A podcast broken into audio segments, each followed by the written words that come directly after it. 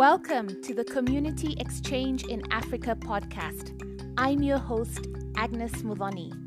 This podcast is for builders of online communities who are looking to grow their community and build a brighter future for Africa.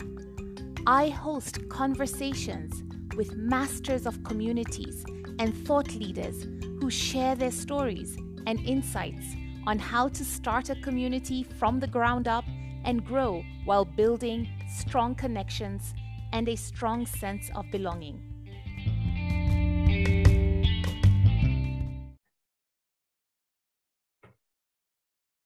In this episode, I will walk you through how to find your founding members and build a community from scratch.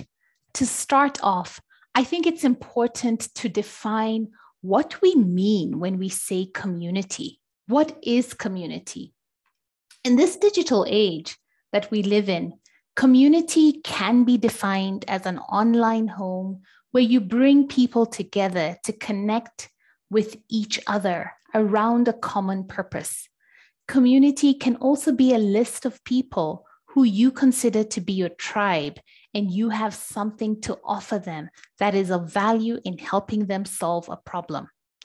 In many conversations that I have, whether it's with startup founders, product builders, or marketing professionals, the word community comes up pretty frequently. Why is community a buzzword these days? This is a topic that we'll dive deeper into during the next set of episodes. From a business standpoint, I like what Patrick Woods, the founder of Orbit, a community experience platform, says. In his words, he says that in a world where software is no longer sold but adopted, we need a model that moves beyond the sales funnel, which is great for measuring linear or binary processes. For example, measuring whether there is a purchase or a product or service sold or not sold, to a model that measures adoption and analyzes the value creation as you move people further along and into the funnel.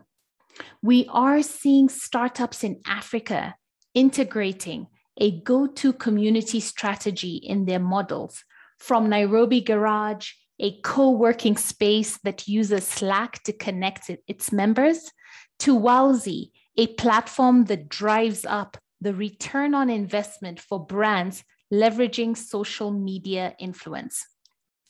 So let's jump into our core subject for today. How do you go about creating a community from scratch?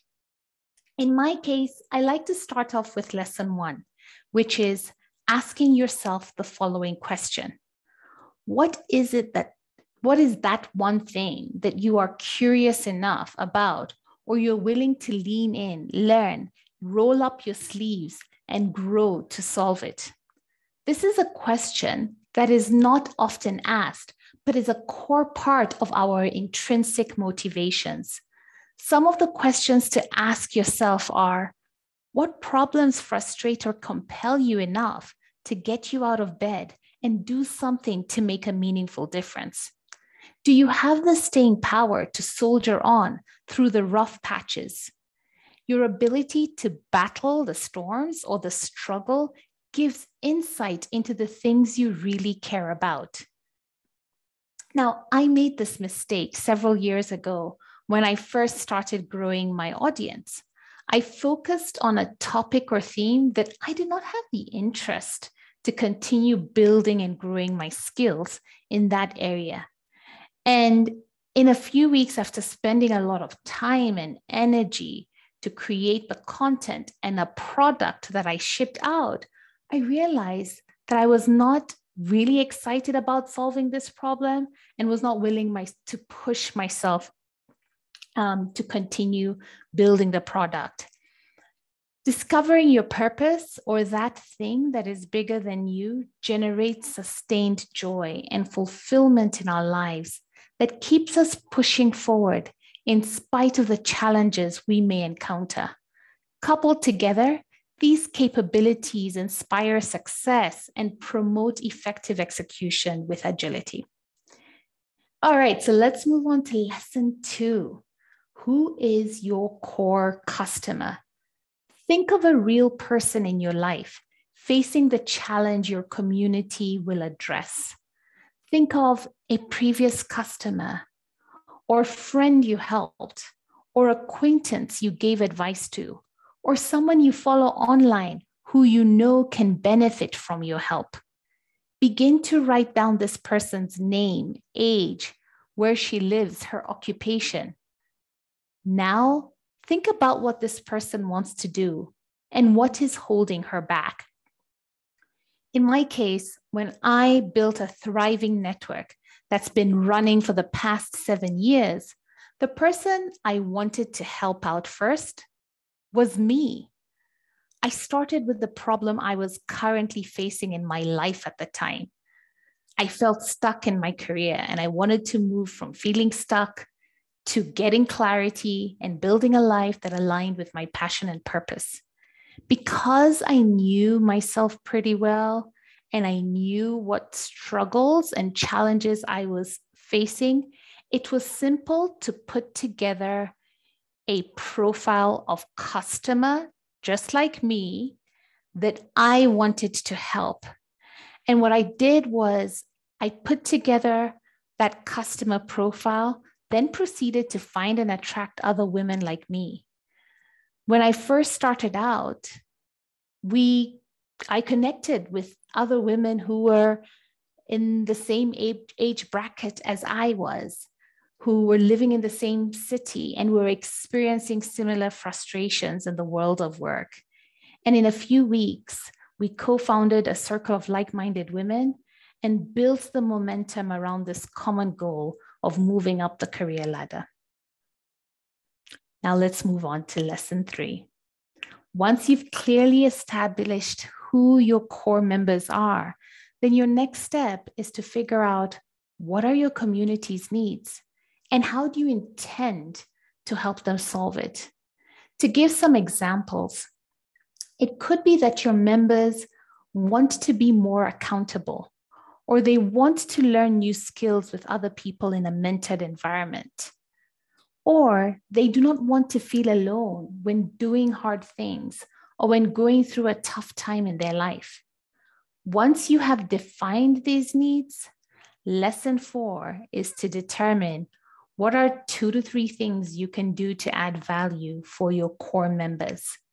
Your goal here is to experiment, test out ideas, and iterate and improve on those ideas and see if this is something that your, your member community will sign up for and eventually pay for. For example, it could be that the way in which you add value for your core members is setting up a learning group or an accountability group. And you can run event sessions or meetup sessions with experts or in an environment where your members can be able to ask questions and find the answers that they are looking for. Once you've run one to two things, lesson five is about evaluating your success. You want to be able to put together a metrics framework or a reporting framework that helps you to evaluate and measure your level of engagement. How many new members have you signed up? How many of them are active? What percentage of people have reported back that they've found the answers they were looking for? Get feedback from your core members to determine what is working and what can be improved on. Well, that's the end of the five step process. To summarize, these are the steps to take to grow your community from scratch. Lesson one find a thing that you are curious enough about or you are willing to lean in, learn, and grow to solve it. Lesson two familiarize yourself with the person you want to help. Lesson three find out the needs of your community that will help them move from point A to point B. Lesson four, determine what are those one to two things that you can implement to help your community members move further along in solving their problems. And finally, lesson five, put the right reporting framework to measure your engagement strategy and evaluate if it's working. I hope you found this valuable.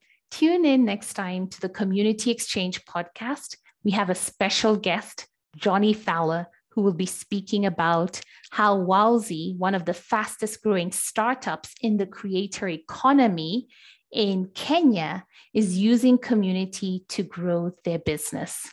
Thank you.